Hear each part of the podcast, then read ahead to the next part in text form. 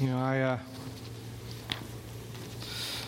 I had an idea on what I wanted to talk about this morning, and God kept bringing something else to my mind, and I was like, no, I, no. I was like, no. So I'm trying to study something else and get ready for something else, and God keeps just not letting me leave this alone. So I'm like, all right, you win. Let's get into this. And so, but before we actually jump into this, this morning's message, I want to show you a few comic strips. And, and I want to see if you can figure out the theme that we're looking at this morning if you had not seen the post on Facebook on the Open Door site. And so there's a particular theme hidden inside of each of these comic strips. For instance, the first one is Ziggy. I got a new smart car. Now it's hiding from me. Okay, what about uh, one of my favorites is Calvin and Hobbes? Calvin, where are you? Get out of here. Come on, Calvin, I'm getting tired of this. I mean it, Calvin. Come out, take your bath now. Sooner or later, she's going to have to question whether this is really worth all the trouble she's going through. How many of us have little boys that are like that? You know, they just don't want to bathe. It's that time of the year and they just don't want to. What about the next one? Dogs are so dumb. I got two dogs. We've always been a dog family, but if you don't get this, just let it sink in. He doesn't realize that Garfield's behind him. Okay, so you have to have my type of sense of humor to really get this particular joke. I'm a cat guy. I like dogs, but dogs are just dumb. What about the last one? The last one's my daughter's favorite. So if you see her, she loves peanuts and Charlie Brown. So you sure you got yourself wet sitting out there in the rain, Snoopy? But after I towel you off, you'll be nice and warm and fuzzy. And he's like, I'm going to have to go into hiding. it is dog. That's why you don't give cats a bath. But so there's a hidden theme in each of these comic strips. Can you figure out what the theme is inside of each and every one of these? Hiding. Hiding. Laney. oh, hiding? Cool, yeah. So there's a theme of hiding in each and every one of these. And that's what I want to look at this morning. Like I said, I wanted to talk about something I'm already very much entrenched in studying right now, but God's like, no, I want you to talk about what's known as the hiddenness of God the divine hiddenness of God. How many people has heard of this, that term before? Okay, this will be new for some of y'all. So, because that, this is very uncommon for most people, I want to go ahead and define what it is. So, the Stanford Encyclopedia of Philosophy says that the hiddenness of God, or divine hiddenness, refers most fundamentally to the hiddenness of God, i.e., the alleged fact that God is hidden, absent, or silent. Eric Metaxas in Is Atheism Dead, who's an apologist, says that divine hiddenness, or the argument from divine hiddenness, is a philosophical approach that attempts to explain why some people do not recognize the existence of God if God indeed exists. In other words, the atheistic philosopher would want to say that if God's desire is for the whole world to be saved, then why doesn't he make his existence so well known that people have no choice but to accept the reality of his existence? So, this is the argument. But let's consider some evidence in three typical areas that I like to call creation, conscience, and Christ. And so, the first area is creation. In creation, when God had created the heavens and the earth, that he had created a few things. First, he created uh, what's known as natural laws, scientific laws. The law of abiogenesis simply means that life comes from life, that life does not come from non life. In other words, if you were to put a mason jar, an empty mason jar, on your desk or on your table, wherever, and you let it sit there, well, 10, 20, 30, 500 years, it will not sprout any life. So the law of abiogenesis means that life only comes from life. The other aspect of a scientific law is known as the conservation of angular momentum. In other words, did you know in our solar system that out of the nine planets, well, eight, sorry, Pluto, but out of the eight planets, two of them actually rotate the opposite direction on its axis. Two of them are rotating the wrong way. Uh, it's prograde and, and retrograde. And so these two, which I think is Uranus and Venus, are rotating the completely different uh, direction. Which goes to argue if there was a big bang and everything came from singularity, you would imagine everything would spin in the same exact direction. The law of uh, conservation of angular momentum says that things will rotate in that direction unless it's met with an outside force. And then it'll ro- reverse its rotation. So God has created some natural scientific laws. He's also established what's known as the laws of logic. Now, many people may not have ever heard of the laws of logic, but uh, simply if you know the law of non contradiction, you know the laws of logic. In other words, two opposing views cannot be equally true at the same time. Either the God of the Bible is the true God, or the God of the Quran is the true God. They are completely opposite direct depictions of God. They both cannot be true. So either one of them is true or they're both false. And praise God, we know which one is the true God. And so that's the law of non contradiction. The excluded middle is simply the fact that something either is or it isn't. It is either raining or it is not raining. And so God has created these laws of logic that are abstract. They're concepts, they're part of the laws that God has written inside of the created order. In other words, this abstract metaphysical idea does not become created through evolution and random chance. These have to be actually established by an intelligent mind. And so that's the first part. The second part is the conscience. The conscience reveals the fact that we have the moral law, that there are some laws of morality that everybody, regardless of what time, culture you live in, everybody knows certain things. Like, for instance, I used to use the term cam- cannibalism. You know, no right person will, you know, perform cannibalism. But there are some actual tribes that do perform cannibalism because they believe that they're honoring their deceased ancestors and it helps them in the afterlife, stuff like that. However, comma, there are certain moral laws such as everybody knows it's wrong to torture innocent babies for fun. Okay? So everybody intrinsically just knows that. There are certain laws that are written on our conscience that tells us something's right or wrong. The other aspect of the conscience is the fact that everybody has an intrinsic desire to worship something. It doesn't matter where you are, when you are, everybody worships something. Whether it's the remotest tribe in Africa or in Indonesia or whether it's here in America, we all worship something. That intrinsic desire to worship has to come from somewhere. And then, as far as Christ, the historicity of Jesus Christ and his existence is so well attested that most critics to the Bible Stop using this argument to say that Jesus never once existed. You have Pliny the Younger, Tacitus, you have Lucian of Samosata, you have so many people, Josephus, Marbar Sarpion—in the first century AD, that write about this itinerant Jewish preacher that was performing supernatural wonders.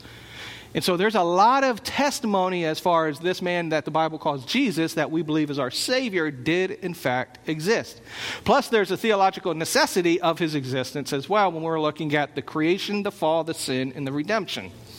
But then also the empty tomb. Everybody has to explain why the tomb is empty. How did it become empty? Did the apostles steal the body? Did the apostles misplace the body? Was it a hallucination? When we looked at all those months back, we realized every single one of those hypotheses failed to hold up to scrutiny. Matter of fact, uh, atheist Bertrand Russell was once asked what he would say to explain his atheism if he were to confront God after his death. You know what Bertrand Russell would say? Not enough evidence, God. Not enough evidence.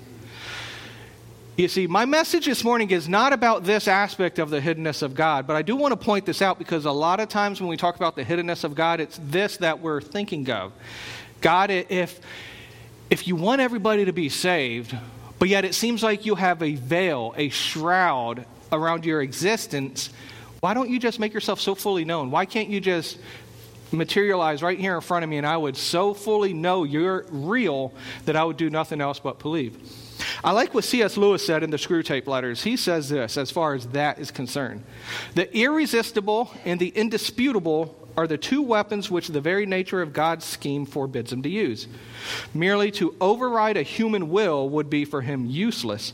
He cannot ravish, he can only woo. You see, there's a measure of free will that God has given every single person. And so that he doesn't overcome our free will, he gives, as you've probably heard before, enough evidence for those that are truly seeking him to find him, but also enough non evidence, if you will, for the skeptic that doesn't want to see him can miss him. And so there's evidence all around for the existence of God and for the empty tomb and the resurrection of Christ. The question is, what do we do with the evidence? I just wanted to do a very brief overview as far as this aspect of divine hiddenness of God, because that's often what people hear about when they're dealing with this topic. But this morning, I'm not actually talking about this part of the divine hiddenness. We could talk about evidential apologetics all day long. We could talk about how mind creates matter and the matter does not create the mind, how that a painter needs a, painting needs a painter, a car requires a car manufacturer. We could talk all about those things. But we've been there before and we've talked about it before. What I want to talk about is the aspect of the hiddenness of God in the life of a believer. That's what I want to talk about. Have you had those moments where you're, you feel like God isn't listening to you? Have you ever been struggling with a relationship situation? You're praying, God, help heal this relationship. Or you're struggling with a financial crisis. You're like, God, I don't have the wherewithal to make ends meet. Please provide the ability to pay this bill. Or what about discerning the will of God? God, I want to know what you want me to do. So why can't you just plainly tell me where to go? Has that been you at all in your life as a believer? God, I'm praying. I'm asking you, help. I'm asking you, how do I get from point A to point B? This is the hiddenness of God I want to talk about this morning in the life of you and me as a Christian believer. Is God hidden in our lives? I want to turn to the text this morning. It's in the book of Psalms. Psalm chapter 13. And if you don't have your Bible, that's okay because we'll have it up here on the screen. You see this if if you're struggling, one of the best books in the Bible to go to is to go to the book of Psalms because Psalms is a very raw book. The book of Psalms allows you to get into the heart of the psalmist. And here we're going to do exactly that in Psalm chapter 13. Verse number 1, the psalmist says, How long wilt thou forget me, O Lord? Forever? How long wilt thou hide thy face from me? How long shall I take counsel in my soul, having sorrow in my heart daily? How long shall mine enemy be exalted over me? Consider and hear me, O Lord my God. Light my eyes, lest I sleep the sleep of death. Lest my enemies say, I have prevailed against him, and those that have troubled me rejoice when I am moved. But I have trusted in thy mercy. My heart shall rejoice in thy salvation. I will sing unto the Lord because he hath dealt bountifully with me. Let us pray. God, I thank you for this morning, and, and my heart goes out to see Brian and Autumn and the kids move away for the military. But God, we're thankful of the fact that whether this side of heaven or that side of heaven, we'll be able to reunite again. And so we don't say goodbye, we say see you later. Lord, we thank you for the preservation of your word that allows us to get into certain chapters of the book of Psalms to help us when we're struggling through things like this. So, God, I pray that the Spirit would just do the work. I'm nothing. I can say nothing. I have no wisdom in myself. And so, God, I'm just praying that the Spirit would just use me, speak through me to reach hearts, to affect change, to encourage whatever needs to be done this morning. And so I pray you to receive all the honor and glory in what we do. And we ask this in Jesus' name. Amen. You see, I want to give three steps as far as how to discern God's quote unquote inactivity in our life. So if you've been struggling, if you're praying to God, is God, why are you not answering me? I want to give you three things to consider when we're struggling with God hiding from us. The first thing is actually uh, interesting. The first thing is complain. Complain to God. Would that be your first thought to complain when you're struggling? Well, let's see what the psalmist says in verse 1 and 2. Right off the bat, he jumps right into it. How long will thou forget me, O Lord? How long will thou hide thy face from me? I can almost sense the tears coming off this page. The, matter, the fact of the matter that he's saying, How long? reveals what? That he's been struggling for a bit. Saying, God, how long are you not going to listen? He's complaining. He's venting to God. Have you ever felt this anguish in your life? Maybe not necessarily with your relationship with God, but maybe somebody else. Have you ever felt the anguish? How long are you not going to listen? How long are you going to ignore me? How long are you going to leave me? Have you ever felt that? I want to encourage you. If you felt that anguish, that means what you're anguished about matters to you. This psalmist is saying, in anguish, how long? You realize the, the type of relationship he has with God? He said, God, I know you can fix my situation, but you're not. How long? There's a deep relationship right here. And when you're anguished over something, it's because it really bothers you. You see, there's something cathartic in getting our feelings out, getting our emotions out. There is something therapeutic and healing in that. Elijah did the same thing when he was fleeing Jezebel. David did this numerous times fleeing Saul. Job, need we bring up Job as well when he lost everything? Paul, his thorn in the flesh, he besought the Lord three times God, please remove this thorn in my flesh. How long, God? You see, when God seems hidden in our life, if we're not anguished over it, we probably don't have the right amount of care and concern about it. The depth of our anguish oftentimes reveal how much we truly care about the situation and the relationship. You see, when I was in the military, I knew somebody that was a cutter. This individual would cut herself.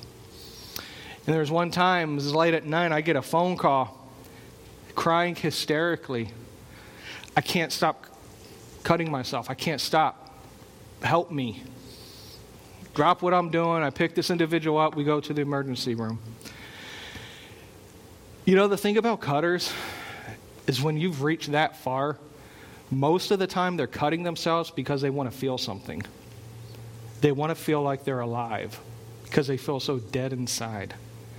I'm thankful to report this individual is much better now, actually engaged to be married and doing very well. But in the midst of that situation, she just she wanted to feel human. She wanted to feel something. There was anguish there.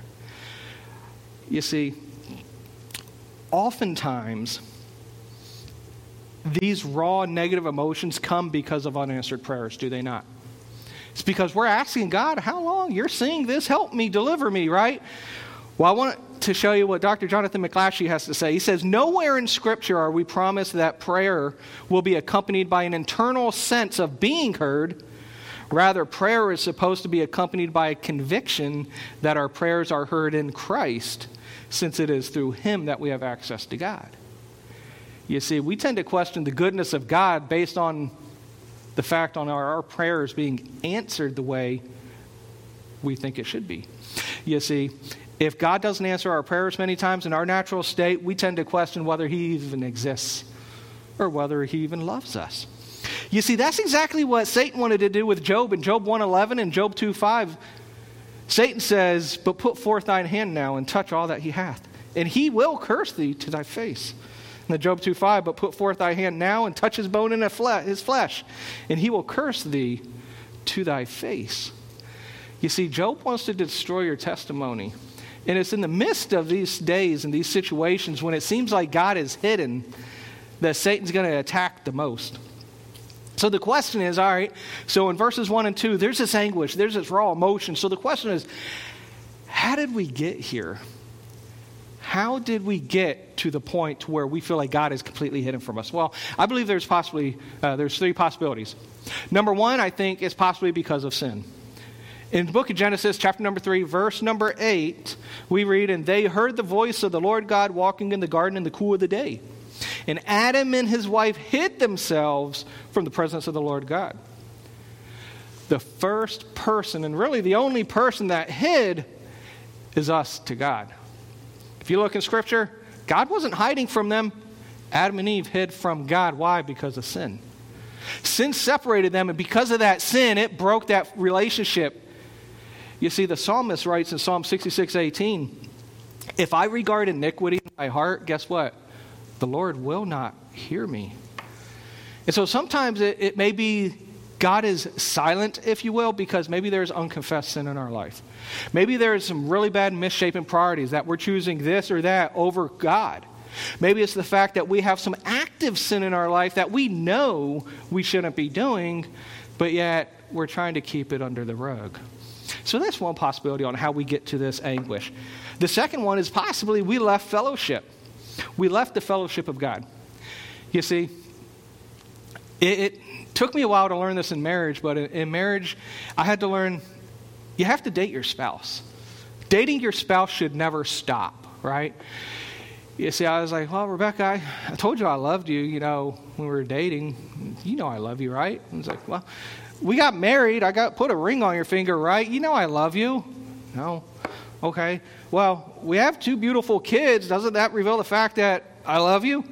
A guy, yes, I mean, right? That's that's what we assume. You know, we say these things last year, did this, you know, a year ago, whatever the case is. Doesn't that reveal the fact that we love you? Maybe that's the whole reason why Rebecca had given me silent treatment a lot of times, because what I was thinking was a reflection of my love really actually wasn't. And so think about that. Think about if you're an adult, how many friends did you have back then that you don't have anymore? As you get older, it seems like our circle of friends get less and less. Is that right? I mean, it could be because we mature, they immature, or maybe the other way around. Or it could be the fact that keeping the friendships, keeping fellowship takes a lot of work. It takes a lot of intentionality in fellowshipping with one another. You see, Jesus said to the church of Ephesus in Revelation chapter 2, verse number 4, You have left your first love. So, my question is sometimes we get to this period of emotional turmoil and distress because we left the fellowship of God. When was the last time we opened the Bible at the house? Not a devotion, not a book about the Bible, but the Bible. To read His word that He wrote to us. When was the last time we actually prayed and meant it and we weren't sitting around the dinner table or a meal? You see, sometimes that hiddenness of God is because we have left our first love we have went so far away from the fellowship of God that now we're trying to reach, get in touch with some friends we knew back in high school or middle school that we haven't talked to in years. And how estranged is that relationship now? So sometimes it's because of the loss of fellowship.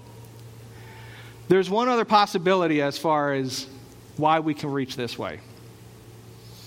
Maybe it's because there's a purpose in it. Have you ever considered that? that there's a purpose in the struggles that you're going through. If you truly believe you're in fellowship with God, and truly believe you're not living in any sort of sin of commission, you haven't committed any sort of sin of omission, whatever the case is, it may be that God may seem hidden because there's a purpose in the trial. Have we considered that? If we're like the Job and can honestly say that, it's actually those moments when you think about it, God is most active in our life. If it's because of sin, if I regard iniquity in my heart, the Lord will not hear me. If it's because of lack of fellowship and the fact that we strayed away, we have to build on that fellowship. Those are things that we have estranged ourselves from God. But if it's because of a purpose, those are the moments that God is most active in our life, whether you believe it or not. You see, it's not that God is hidden, but that God is trying to grow our countenance to be more like Christ. See, I want you to think of something. Faith is not strengthened by the visibility of the Father, it's strengthened by our trust in His purpose. How much faith is there to believe in something that you see? Very little, right? However, to trust what one is saying or doing in your life necessitates a higher degree, a greater degree of faith. And it's actually faith in the one involved. You see, could it not be said if you are like a Job and God seems to be hidden from you? After all, God says to Job, Consider my servant Job. There is none like him on the earth. He is upright and perfect.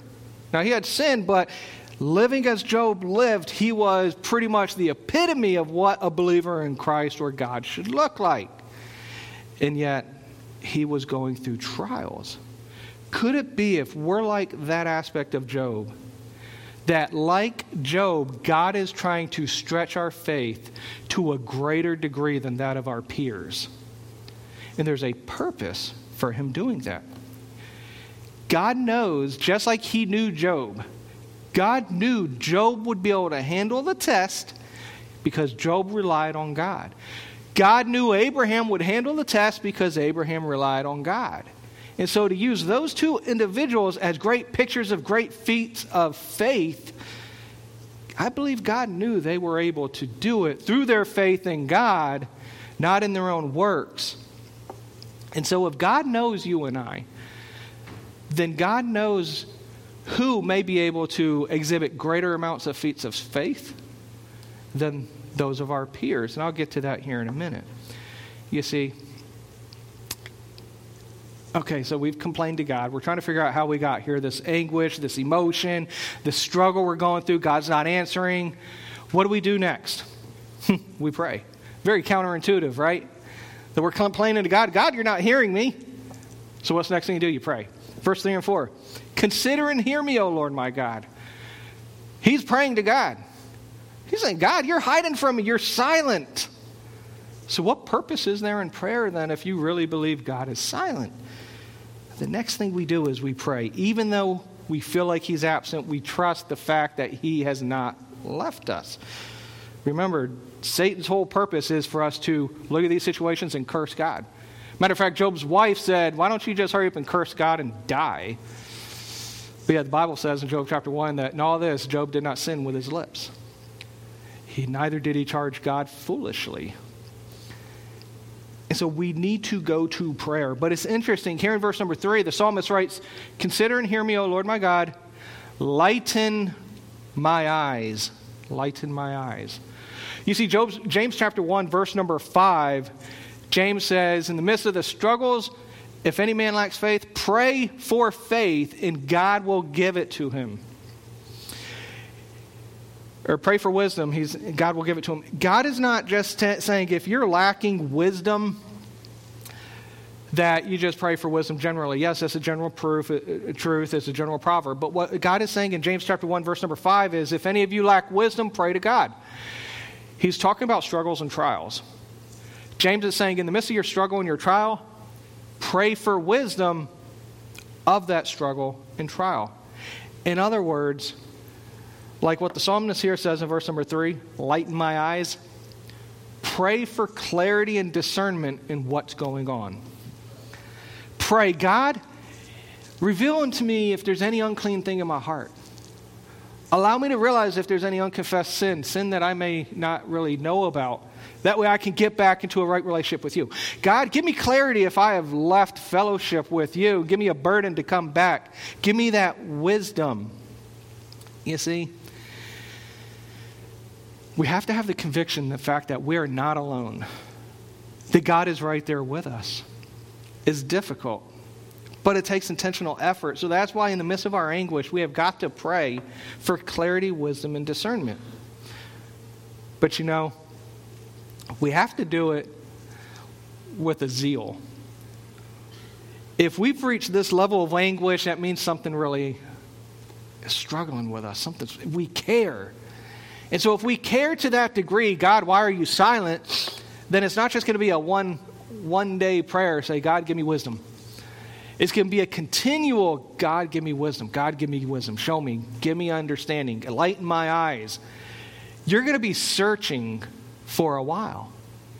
You see, the other day I had lost my TV remote, the Roku remote. And so I was looking frantically for my remote control. I'm telling you, if you're at our house, and probably if you're at your house, if, if you can't find the remote control, life goes on hold. You don't do anything until you find that remote control. We look. I looked in the bathroom for the remote control. That's how diligent I was in trying to find out where this like three inch little plastic with batteries contraption was. I looked everywhere, opening doors, drawers. One time I was trying to put cheeseburgers away when we lived in South Dakota, and my wife found them in the pull out drawer by the refrigerator a couple days later. So I'm liable, liable to put stuff anywhere. So I'm searching up and down for this remote control until finally we find it behind the couch. Yes, we looked in the couch like 28 times, but we found it in like a little hidden compartment in the couch. I don't know why there's a hidden compartment there, but our remote control can find it. And so we finally found it, and then guess what? Life was good. And then we turned TV off and we just went about our days. Why do we frantically search for it? But it bothered me that much that I spent so much time and effort and energy to find the remote. If we have this much anguish over our situation, God, why are you not listening to me? Then we need to spend the same amount of zealousness to go ahead and find out God, give me wisdom to know what's going on. If it's sin, let me know. If it's fellowship, let me grow. If it's purpose, give me the strength, the wisdom. You see, again, like Dr. McClatchy said, a lot of times we get prayer all wrong. Too many times we're merely trying to get out of a jam. We focus on the circumstance and not on the Savior. We seek deliverance rather than the deliverer. We look, out, we look for a way out rather than a way up. And that's oftentimes what happens in these moments. If we truly believe God seems hidden and it's not because of sin, it's not because of brokenness and fellowship, then God is probably purposefully trying to build your character, build your faith. You see, with that, the last thing we're supposed to do in these days, we're going to complain, we're going to pray, but then we're going to praise. We're going to praise. Remember, verse number one How long are you hiding from me? But then verse five I have trusted in thy mercy. My heart shall rejoice in thy salvation. I will sing unto the Lord because he hath dealt bountifully with me. Regardless of the psalmist's feelings of anguish and what's going on, he ends it with praise. That is counterintuitive to us counterintuitive to any pop psychology out there. But like Pastor Ken was talking about, the sacrifice of praise, because our faith has to be more about fact than feeling. So, what do we do while we're waiting for God's quote unquote activity in our life? We trust in the goodness of God. If it's sin, trust that God will forgive. If it's fellowship, trust that God will restore. If it's purpose, trust that God will fulfill. Realize two things these days where God seems hidden, they don't come for evil, but they come for good. Romans chapter 5, 3 through 5. And not only so, but we glory in our tribulations also, knowing what? That tribulation worketh patience, and patience experience, and experience hope. And hope maketh not ashamed, because the love of God is shed abroad in our hearts by the Holy Ghost, which is given unto us. Not only that, James 1 3, knowing this, that the trying of your faith worketh patience. In Romans 8:28, we know that all things work together for good to them that love God, to them who are called according to his purpose. You see, a lot of times we want to tie Romans 8:28 into what's known as the golden chain of justification or the golden chain of salvation, which in reality is uh, in my mind, a way that Calvinists try to go ahead and teach their inability and election nonsense. But what Romans 8 28 really is talking about, if you go back to verse number 17 in the book of Romans, the chapter 8, he says, If children, then heirs, if heirs of God and joint heirs with Christ, if so be that we suffer with him that we may be glorified together. What I believe Romans 8 17 through the essentially the end of chapter 8, God is not talking about just every single thing in our life is going to turn out for good. Yes, God can do that. But contextually, I believe God in that Romans chapter 8 is talking about are those that are like a Job or those that may be like an Abraham that have been called for a specific purpose of character building because God knows the quality of faith they have in Him. It may be the fact that what we're going through is to build our faith to such a degree that we can be like a modern day Paul, that we could be like a modern day Job, that we can reflect the glory of God. Job 1, verse number 8. Again, God knew what Job would be able to do with his faith in God. Not in his faith in himself, but his faith in God. I personally believe, and I have some material on this for C4C, that this passage is talking about some people may be called to a purpose of struggle. Because if you're going to be used to a greater area of responsibility, sometimes it requires a greater depth of faith, a greater depth of experience, a greater depth of empathy. And so there may be times where God is purposefully allowing these things in our life. The other thing I want you to realize not only do these days come for good, but God is with you in the midst of all this. Romans chapter 8, 15 and 18 through 18, you have not received the spirit of bondage again to fear, but you have received the spirit of adoption, whereby we cry, Abba, Father. The Spirit itself bears witness with our spirit that we are the children of God, for I reckon that the sufferings of this present time are not worthy to be compared with the glory which shall be revealed in us. That's in the middle of that golden chain of salvation passage. Or what about 1 Corinthians chapter 10? There is no temptation taking you but such as common to man, but God is faithful, who will not suffer you to be tempted above that you are able, but will with the temptation also make a way to escape that you may be able to bear it. In 2 Corinthians 12 9, and he said unto me, My grace is sufficient for thee, for my strength is made perfect in weakness. Most gladly, therefore, will I glory in my infirmities, that the power of Christ may rest upon me. You see, in these moments of anguish, we're like, God, how long? You're not listening to us. What are you going to do about my situation? First thing we need to do, we need to be honest. We need to get our feelings out there with God. He already knows what's in our heart, but you know as well as I do, in this physical body, it is therapeutic to get our emotions out in the right way. Not only do we complain to God, but we pray to God. Pray for wisdom, discernment. God, what is going on? How do I fix this? Is it sin? Is it fellowship? Is there a purpose? You trust. And then at the end of the day, you praise. Even if I'm never delivered from fill in the blank. You took three nails for me and a crown of thorns for my eternity even if I never see that thorn in my eye delivered or thorn in my flesh delivered, yet will I trust him. I know that my Redeemer lives and I will see him again. You see, we trust. You see, when we realize the so called hiddenness of God in the life of a believer, when we realize that it's purposeful in growing us more like Christ, we realize God's hiddenness in that moment is not so hidden at all. Instead, God is actively engaged with your life, seeking to build you for a greater purpose. And that's worthy of praise. While Satan wants you to believe God is absent and Satan wants you to curse God, God is seeking to build you for a greater purpose for Him and for your life. The greater the growth, the greater the ability.